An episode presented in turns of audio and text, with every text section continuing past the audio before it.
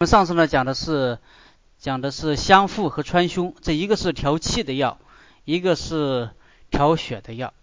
从现在开始呢，我们来讲这个运化的具体的方面。所谓具体的方面呢，比如说运化，它有化痰，它有化瘀，还有化石，还有化其他的一些东西，这是具体的方面。之所以把这个具体的方面放在后边讲，是因为。这个具体的方面，它是以这个不具体的方面为基础的。前面我们讲了，呃，苍术和白术，这是健脾的。后来呢，又讲了菊类，这是是养胃的，是理气的，对吧？然后呢，接着我们又讲了这个，呃，又讲了厚朴啊，还有木香杀人呐，还有这个川芎相附，这些东西都是调理气血的。也就是说，你想化痰、想化瘀，先得调理气血，气血调了，大的格局定下来了，然后这个具体的工作才好进行。所以说，调气、调血，这个是呃大的格局，是在为我们这个运化奠定大的格局。具体的一些细致的工作呢，就是要么化痰，要么化瘀。这个具体细致的工作，要在大的格局。定下来的情况下，才能逐步的展开。气不通就是痰，这是我们经常讲的一句话。人体的津液，当它运行的非常好的时候，它就是津液；运行的不好，它就会生成一部分痰。这个津液聚集在那里，津液聚集在那里，它并不像自来水聚集在那里一样，自来水聚集在那里，它永远是水。但是津液聚集在那里，一旦它不活动了，它就是痰。它不但没有对对人体没有好处。反而坏处很多，所以说生命在于运动。这运动并不是说去去做运动，去去跑步啊，去去进行这个体育运动。还有生命还有很多微观的活动，它必须持续不断的动。就像气血津液都在动，一旦不动，那就是病。津液不能运行。就成为痰，所以化痰的这药，呃，化化痰的药，不外乎就是让这些津液重新的运行起来，或者说流通的更加的呃畅，呃通畅。不通畅的话，就是就是痰了。所以化痰的药不但要能够把这个痰化掉，还要能让津液在我们全身更通畅的运行开来。其实五脏六腑都有痰，这个痰并不是说我们吐出来的这个痰是痰。五脏六腑都有痰，所以这个要化痰呢，随着痰的部位，随着痰所处的脏腑的不一样，用药也会有所差异。所以化痰的药，我们打算呃讲那么六七个。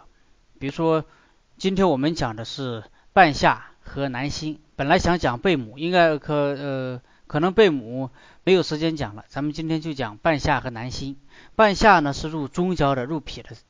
因为脾为生痰之源，肺为助痰之器，要化痰，首先要考虑到脾，脾而且脾主运化，也应该考虑到脾。半夏呢是入脾的，又因为五脏皆有痰，所以入其他脏而化痰的药，我们也要讲。比如说后边讲完半夏，讲南星，南星它是入肝经而化痰的。讲完南星，我们要讲贝母，贝母是入肺经而化痰的。讲完贝母，我们要讲石菖蒲，这是入心经而化痰的。最后还要讲一个昆布，昆布就是海里的一种大海带，这个是咸的，它入肾，这个又是能入肾经而化痰。后面还要讲一个白芥子，白芥子它也是，它走皮里膜外，它能化皮里膜外之痰。所以仅仅一个化痰，并不是一个二层丸那么简单，二层丸那么简单。或者说二陈汤，二陈汤是陈皮、半夏、茯苓、甘草。前面我们讲过，这是化痰的一个基础方剂，很多情况下要用。但是化痰的药并不仅仅是二陈汤，我们根据这痰所在的部位，还要多掌握一些药，这样我们在用的时候才能更加的得心应手。回到半夏，半夏它为什么叫半夏呢？就半半夏它是一个化痰的主药，化痰最主要的药，在。它应用面非常的广，它为什么叫半夏了？半夏它是我五月生的，五月这个苗才生出来，农历五月啊，也就是现在这个时候，到了农历八月的时候，中秋节前后采根晒干。这个东西它长的时间比较的短，它之所以叫半夏，那因为它只得到了半个夏天的天地之气。半夏嘛，它是半夏而生，就是说在夏天过去一半，它才生出来。五月那可不是夏天已经过去一半了嘛？到了八月的时候，就采它的根。它的根呢是一种小小圆球状的，它是得天之燥气而生。在半夏生长的这一时期里边，天地之间都是非常热的。到五月，呃，我们看一年四季，春夏长夏秋。冬半夏它处在什么时候啊？半夏的整个生长期就处在长夏这一个阶段，春生夏长，长夏化，秋收冬藏。长夏它是处在化的时候，半夏正好在长夏这样一个化的季节里边生长，所以这个天地也赋予它这种运化的机能。而且长夏它对应的是脾，半夏也是走脾，这是天地生了万物，生了半夏。也让半夏具备了相应的功能。长夏季节，它的最最明显的呢是这个湿热之邪比较重，对吧？湿，这个跟人体的痰有同气相求之处，所以生于一年之中最湿热季节的半夏，作用于人体，也能够化人体的各种痰。半夏既然是得天之燥气以生，所以它就。它的性质就是燥的，所以它气燥。有的书上说它性燥，这是一个燥烈的药，燥燥的药。但是呢，它又滑，或者说它的本呃，它的体体滑而用燥。半夏，新鲜的半夏，你把它剥开，那个根还有点黏的样子。所以说半夏它需要炮制，怎么炮制呢？就把这个一颗一颗的半夏放到清水里边漂。漂了也就漂，它得漂七天，漂七天七夜，其中一天一夜换一次水。在换水的时候，你发会发现那个水都有点都有点黏了。为什么要漂呢？要把半夏里边的这个咸漂出来，把里边的这个粘液漂出来。所以半夏它的它的本体它本身是比较滑的，但是呢，当它入药，当它发挥作用的时候，它又有燥性，就是它同一个东西有它的两面性。所以你说半夏是润的，也不对，它有燥的一面。你说半夏它是一个燥药，很燥的，也不对，它又有它润的一一方面。即使是跑了漂了七天七夜，漂掉了许许多多的粘液，但这也意味着它还依然有燥性。这个粘液能百分之百漂掉吗？不能百分之百漂掉，也还是有它的燥性。而且你放在水里边这么漂，它也得水的阴气。也得水的滋润不，所以半夏它永远是燥和润相结合的一个一个东西，一个结合体。我们认识任何一味药，或者说认识一些关键的药，要达到这个水平，达到这个高度，而不能呃一种非此用用一种非此即彼的思维，认为这个东西要么就是燥的，要么就是润的，认认为某个东西要么就是温的，要么就是凉的，要么是寒的，要么是热的，非此即彼，这样不好。中药。很多的中药，它都有它的两面性，就像一个人有他善良的一面，有他不好的一面，有他善的一面，有他恶的一面，它是善恶的一个结合体。那也往往是这种善恶的结合体的这种这种多面性的人，他活动的范围广，他做得了好人，也做得了坏人，他黑白两道通吃。半夏也跟这个类似，他不是姓燥吗？正好脾误湿，它燥它就会燥湿，它就会就会化湿，正好脾误湿。它对脾有好处，它不是又黏滑吗？黏滑，它又跟这个痰涎同气相求。我们知道痰涎也是这个黏黏糊糊的，它跟痰涎同气相求，这也有利于它更好的来化痰。如果你很燥，那个痰涎就很黏，然后你两个人碰在一起，你这个药跟这个病碰在一起，水火不容，这斗争就激烈了。半夏不是这样的，半夏它本身它也是黏的，或者说它它有有这个黏黏的一方面。有有有这个黏的性质，所以它跟痰涎能够很好的相处，相处着处着，它把你给化了，它把这痰涎给化了。这是半夏化痰涎，所以半半夏它会化各种各种涎，体内各种粘液，各种因为因为这个津液不能顺利通行，产生的这些粘液，半夏都能给你化了。而且半夏它还能通阴阳，通阴阳，这也是说它有两面性。黑黑白只有黑白两道通吃的人，他才能通黑白两道。也就是说，只有阴阳两两两个层面都通的药，它才能通阴阳，它能理理顺逆，人体的一切一切逆，它都都能给你调顺了。半夏是一个辛温的药，它的味是辛，辛那就润的，辛辛可以润，对吧？而且辛还能散，能润能散。所以它能够走气，能够化邪，就因为它辛，它还能够利窍，它能够使呃能够使人体的这些孔窍能够打开，能够通大小便，尤其是湿热湿热盘住在肠胃里边的，让让大便不能下来这种情况，可以用用半夏用半夏来化，也也也就是说，在这个辨证论治的基础上，在方子里边。酌情加进去半夏，来化来化这些痰涎，然后来利这些呃来来开窍，所以它反而它有通大小便的作用，这是它润的一面，但同时它也有燥的一面。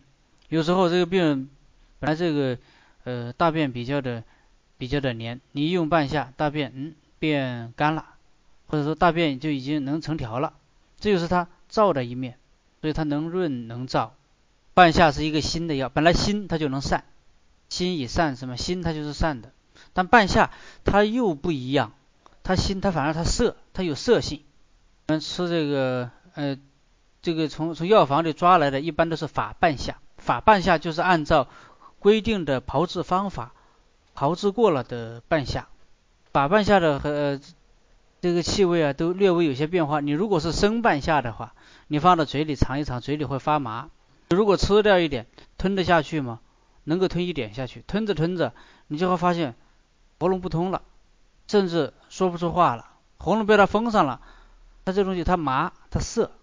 以前不是有过那个故事，说一个当官的叫什么名字来着，在南方当官，忽然这个嗓子就肿了，嗓子一肿，最后都说不出话，用了各种方法都治不好。后来有一个有一位医生叫他吃生姜，他就开始吃生姜。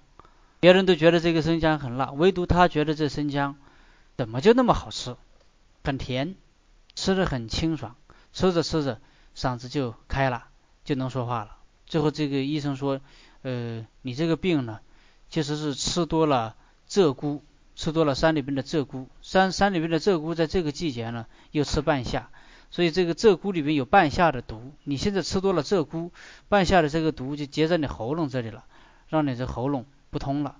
现在呢，我用生姜，生姜可以解半夏的毒。你这样一直吃下去，半夏的毒被解掉了，你这个嗓子自然就好了。本来半夏它是一个化痰的，它一化痰就能够让人体气机通畅。就是你用的好的话，它是这样的。但是你如果用的不好的话，它能让你喉咙都给闭上。这半夏它有它开的一面，也有它闭的一面，它是一个。能开能闭的，它是一个心，它在在在五味上，它是一个心的。本来心就能善，但是它心中又带色，能善能收，在书中有在收中有敛，在敛中又有善，这就是它的一个二重性。这里边的微妙，要仔细的体会。它心就能善，它色它又能收，能收能散，可能也就是在这一收一善之中，该理顺的。契机也就被理顺了，该化掉的东西也就被化掉了。所以用药呢，有人用药也喜欢用这些有两重性的药，就好比我们用一个人，用那种太固执的人，或者说只有一重性的人，只有一面性的人，好，你得用那种有两面性的人，有善的一面，有恶的一面。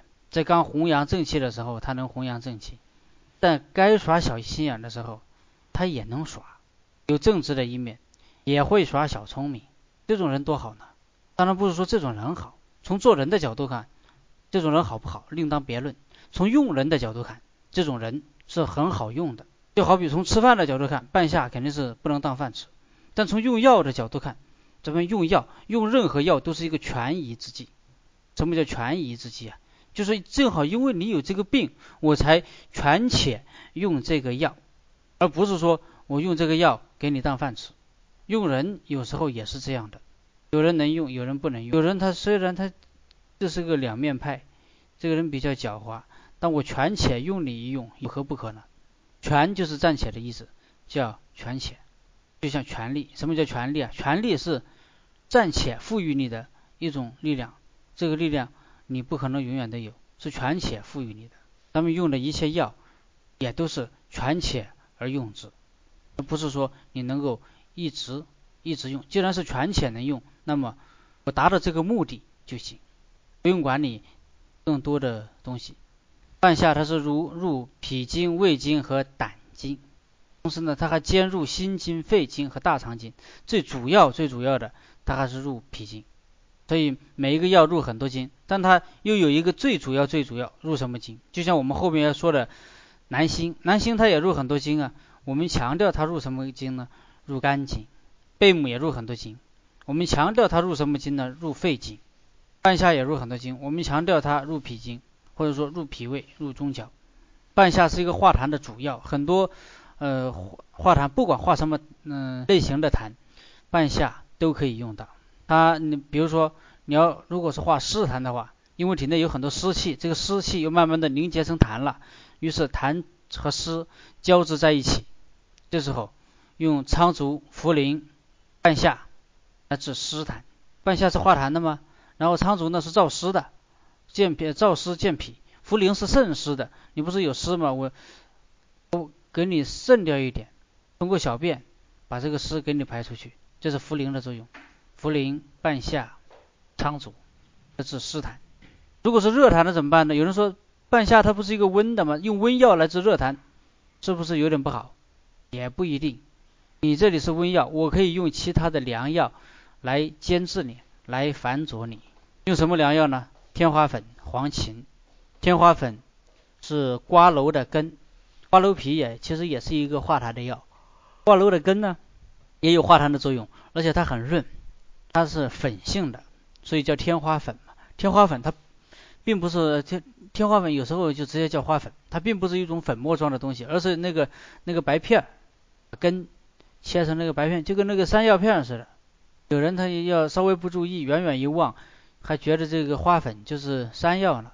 它跟花花粉跟黄芩一块可以化热痰。黄芩呢是清肺的，清肺热的，是一个苦寒的药。半夏跟南星一起，还能治风痰。风痰什么叫风痰呢？肝主风，诸风调旋皆属于肝，它来源于肝，或者说来源于肝的功能有问题的痰。叫风痰，而且风和痰往往是并行的。阳不得其阴，则为风；阴不得其阳，则为痰。人体本来是阴阳交抱的，阴得其阳，阳得其阴，在一起。现在阴阳开始分离了，它一分离，这个就不叫阴阳了，就叫风痰了。于是风和痰它又搅搅和在一起，这时候就不是阴阳交抱的生理了，而是风痰交织的。这个病理，这些风痰有这些风痰怎么办呢？那首先要把风痰化掉，然后再慢慢的恢复人体这种阴阳交抱的能力。不是说半夏它能够通阴阳吗？一方面说半夏能够化痰，另一方面又说半夏能够通阴阳，这两者之间有联系吗？是有联系的。正因为它能够通阴阳，让阳得其阴，阴得其阳，所以痰自然就少了，并不是说半夏它本身能够把一些痰给你中和了。当然半夏有这个作用，但这不是半夏。所有的作用，半夏它最根本的作用在于通阴阳，通阴阳让阴阳相通，于是这个痰根本不能生成，根本不能形成这个痰。同时半夏它还能燥湿，还能健脾，一健脾，脾的运化能力增强了，他人也不会有有有痰，对吧？所以半夏跟南星一起，跟南星还可以加一个前胡一起可以治风痰，跟白芥子跟生姜汁一起呢，又会治寒痰，因为。寒痰是因寒而生的痰，所以我们就要去温它。白芥子是一个温药，而且呃，它走窜的力度非常的大。姜汁呢是生姜汁，也是一个温性的药。半夏、姜汁和白芥子，这个是治寒痰。还有一个燥痰，什么叫燥痰呢？是因为体内太燥了，这些津津液消耗干了，于是走不动了，就成了痰。燥痰就要慎用半夏了。为什么呢？因为半夏它是燥的，它是体润而用燥的，它有燥的作用啊，所以就不要用半夏了。所以唯独这个燥痰，咱们用花粉和贝母就可以了。贝母在很多情况下可以代替半夏用，虽然它们呃归经不一样，贝母是归的肺经，半夏是归的脾胃，但它们有时候如果不得已而用之的时候，它们之间。可以互相替代，所以花粉、贝母用这两个良药来治燥痰，而且花粉它能够润，花粉是有润性的，它能够润燥；贝母呢也是有润性的，也可以润燥。贝母不管是瓜蒌还是泽还呃呃不，不管是这个呃川贝母还是泽贝母，我们都可以把它打成粉，打成粉放在嘴里尝尝，还觉得这个觉得这个还。挺像那么回事，就跟那个面粉似的。就泽贝母它化痰的力度大一些，川贝母呢它润肺的力度大一些。在这里我们要就要根据具体情况而用了。如果是这种痨病，可以用川贝，一方面给它化痰，另一方面呢在修复它的肺部。泽贝它的剥削的力度就要大一些，它是一个呃力度比较强的药，所以不管什么痰，基本上都可以用到半夏。只有燥痰要用半夏，还有一种痰叫劳痰，就是因为有这个虚劳，身体一直不好，一直不好，因为一直不好，伤了阴也伤了阳，同时又生了痰，这时候半夏要慎重一些。就半夏这个药，不仅能化痰，还能散结。其实说白了，有很多结也是跟痰有关，因为痰导致了结，结就是结块，它结在那里了，结在那里了。现在我们就要把这个结散开。药里边散结的药很多，要通过动气来散结。有药呢，它来散结；还有的药，它通过瘀来散结。半夏能够化痰，也有散结的作用。而且半夏它的性质是往下降的。前面我们讲的药的升降浮沉，比如说生麻是会往上升的，牛膝它就往下降。半夏呢，半夏是一个走中焦的药，但到了中焦以后，到了脾胃以后，它往哪走？下走。而且往下走的力度非常的大，正因为它往下走的力度非常的大，所以它可以用来治呕吐。呕吐是这个东西往上走吧？现在你这个半夏一来，叫的大家别往上走了，咱们还是跟我一块下去吧。下走，往下走人不就不会有呕吐吗？当然，半夏发挥作用并不像我们讲的这么简单，叫这些本来想呕出去的东西往下走，还就往下走啊？没那么简单，这又要追溯。他为什么这个人会呕吐呢？跟脾有关，跟呃跟跟胃气不降有关，还跟什么有关呢？还跟痰，往往跟痰有关。很多人坐在车里边晕车，问他这你怎么晕车了？晕晕车就呕了。但他说我也不晕车，只是一上车呢就老觉得喉咙里有口痰，这个痰吐吐掉了还有，吐掉了还有，这个痰在这里边搅和，然后就吐了。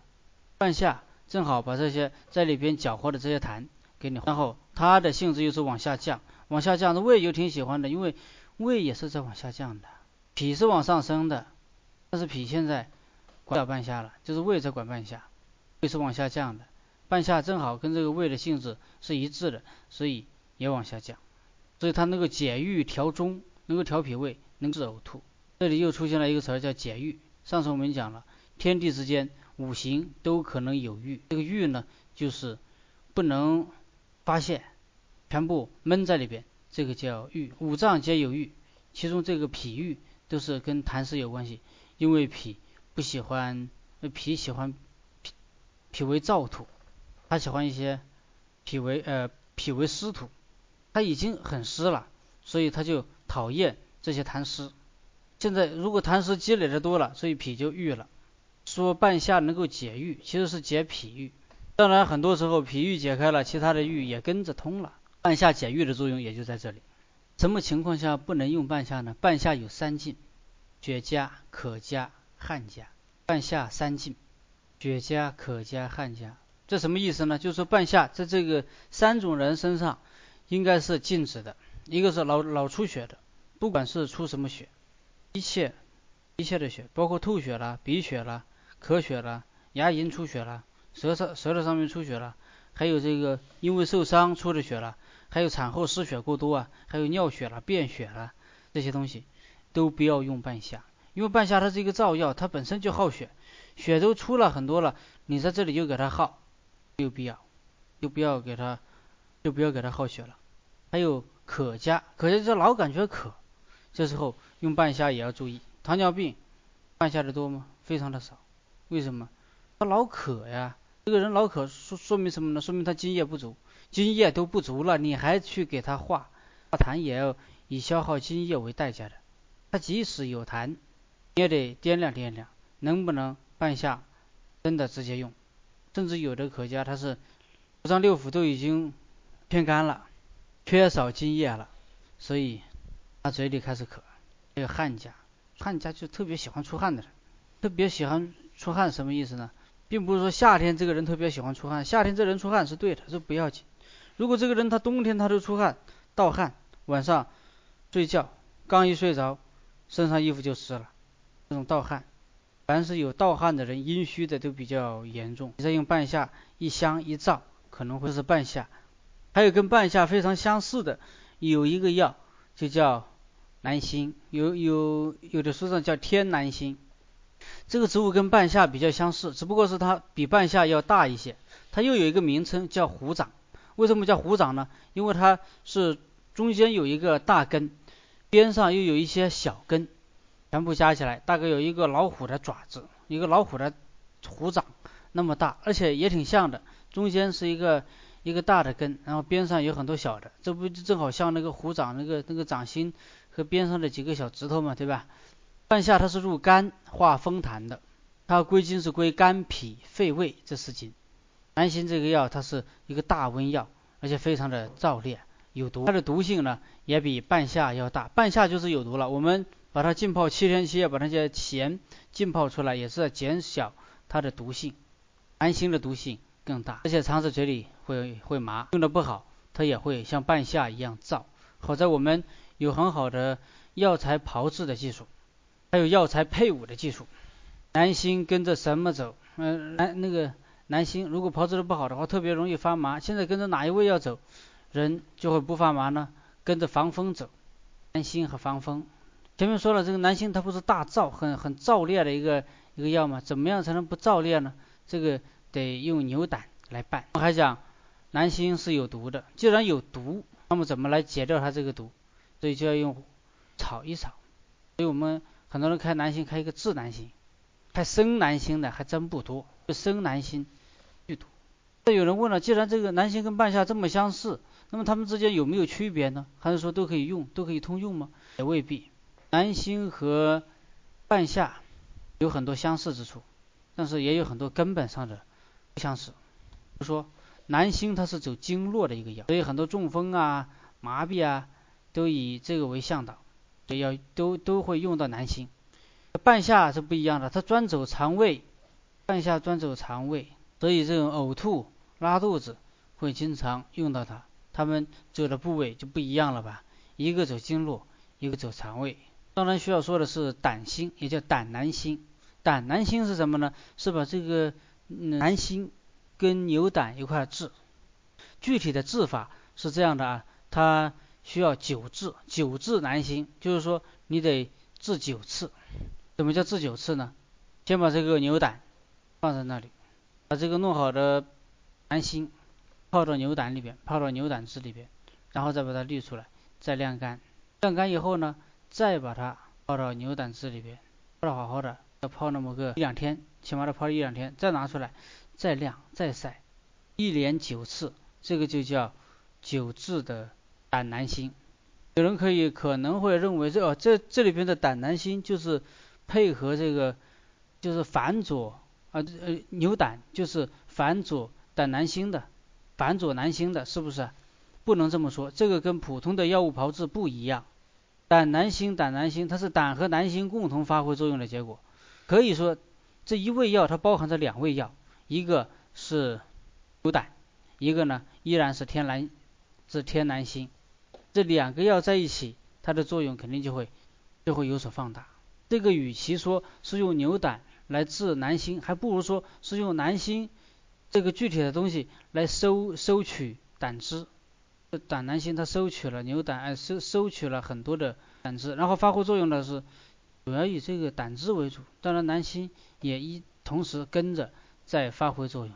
胆南星跟天南星它的差异就比较大了，因为是被牛胆治过的，所以呢它颜色会变黄，味道会变苦，而且它的关键是它的性质或转凉，它不再是一个大温的药了，成了一个良药。虽说成了一个良药，但它的作用还是很大的。胆南星为什么要用胆呢？十一脏皆处皆取决于胆，这是《黄帝内经》里面的一句话。所以只要你人体只要胆气发动了，就比较好办，很多药力都是无处不到。关键是胆气你要发动。这个胆南星，胆南星凭借着这个它的牛胆与人的胆气同气相求，所以在人体身上无处不到。也是无，它也是无处不到的，它能够散结气，同时呢还能够呃镇静，还能益肝，还能养肝，所以这是一个一个调和之剂。它在功效上很多时候跟牛黄非常的相似。它用用胆南星经常用来治中风啊，治疯癫呐、癫痫呐、头风、眩晕呐、抽搐啊等等的。这个它是，但像这些病的话，往往都是因为一个是风痰，还有一个是胆热。风痰夹杂着胆热，风痰用南星来化，是风痰必然夹杂着胆热，所以接下来两个药就在起作用了，一个粉丹皮，一个生栀子，一个丹皮，一个栀子。关于这个半夏和南星它们的配伍，在在下一次讲吧。我们打算呃这几个药全部讲完了，然后是讲这个药的配伍。毕竟化痰药的配伍呢，它要稍微的复杂一些。今天呢稍微结束早一点，因为明天一大早。一大早我觉得起来要内容，我们就先讲到这里。下面还剩一点时间，如果有什么简单的交流一下。要化肺里边的痰，桔梗和贝母哪个更具有代表性？应该说这两个药它都是要用的。这个代表性药这不是人民代表大会制度，就是说去选代表，选代表来开会，它往往不能代表人民。那所以桔梗和贝母经常，桔梗它是一个引路的，贝母呢它是化痰的，桔梗。这个药它是周急之药嘛，它它堪称周急，所以我我们在看药的时候，它的是不是有有代表性？它的考虑单个药的作能力吧。桔梗它是先升后降，它能够先载药上腑，这些药全部载药上行，行到肺里，包括它跟半夏一块走，它也能。先升后降，因为桔梗它它的味它是苦的，它的味是苦的，它又能降，先升后降。把肺里边的痰收拾干净，收拾干净了，然后往下一降，降到大肠里边排出去了。所以桔梗和贝母这两个药是经常一块用的。下焦湿热导致淋症，该如何用药？下焦湿热，首首先它就得清下下焦湿热，清下焦湿热用什么方子呢？三妙散，三妙散就是黄柏、汤竹、西苍竹、牛膝这三个药，三三妙散清下焦湿热。是的淋症看什么淋啊？淋症它有有有这个气淋、血淋、实淋、高淋、劳淋，对吧？根据不同的淋，而且还得看下焦湿热是不是阻闭了肾和膀胱的气机，阻阻碍了这个气机的话，碍了气机的话，咱们还要打开气机。再看看这个小，嗯，比如说如果气化不利，气化不利，气化不利还得怎么办呢？促进气化。前面讲胆南心，刚才讲到最后有一个东西讲的不是太清楚，就是说。胆南星呢，它是胆和南星这两个药在同时发挥作用，相得益彰。它主要治这个风痰，还兼胆热，是风寒痰兼胆热。有风痰，那么就是用南星，那里面还有南星啊，用南星来化痰。这个有胆热呢，就需要这个胆汁，用胆汁的苦来清胆热，以以牛胆汁清人的胆热，这也取它同气相求的。里边可以加丹皮，加栀子，是是这个意思。加味保和丸的区别，加味保和丸看它怎么加味了。加味保和丸，现在这个同仁堂的加味保和丸，也就是说在保和丸的基础上，它根据现在人的具体的体质、具体的生活的情况，进行了一些必要的加减。完了，这个方子它比较的朴实，没有加减。加味保和丸也没怎么用过，因为反应效果不是太好。毕竟它这个每个人吃的东西不一样，觉得这个效果太好了。这个效果人的饮食习惯不一样，这个方子能不能起到增加食欲、消食保健肠道的作用。要看你这个食欲是为什么不好。如果真的是因为呃肠胃里边有很多的积滞，有很多的食积，是以前吃吃吃多了东西积积滞积累在那里了，用这个方子是可以的。如果你是因为其他的原因，比如说因为脾虚没有食积，这个方子就不太好了。如果是因为你这个肠道里边有湿热，这个方子比较好，或者是因为肠道里边没有湿热，你再用这个方子。那就不太好了，所以还是要看辩证。所以中医并不是说光看方子好不好，首先要看辩证准不准，然后还要看方子煮的严不严密。煎好的药放冰箱会不会影响药的效果？冰箱里边它有一股阴寒之气，所以我觉得还是，所以我觉得还是最好不要放在里边。一个冰箱好几千块，你买一个买个保温瓶就几十块钱，这不更方便嘛，对吧？还有现在夏天到了，有人他在药药药店里边代煎，一代煎就是很多包，然后那个小包的拿出来，这也容易变质。至于药渣要撒在路上，它这个它是一种怎么说呢？是可以撒在路上，也可以不撒在路上。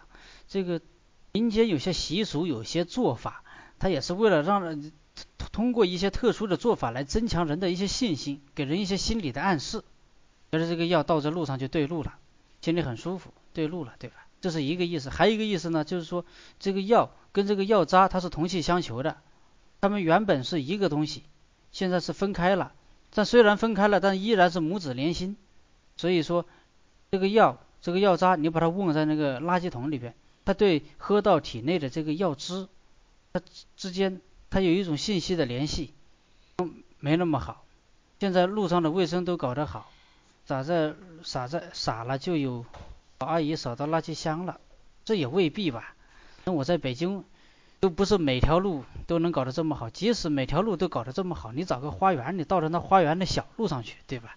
到了长安街上，肯定就会有人找你的麻烦。你到你到这个小路上，到了一个人迹罕至的小路上，或者说你到了没有人去的阴凉干燥的地方，是可以的。我们今天就先讲到这里，谢谢大家。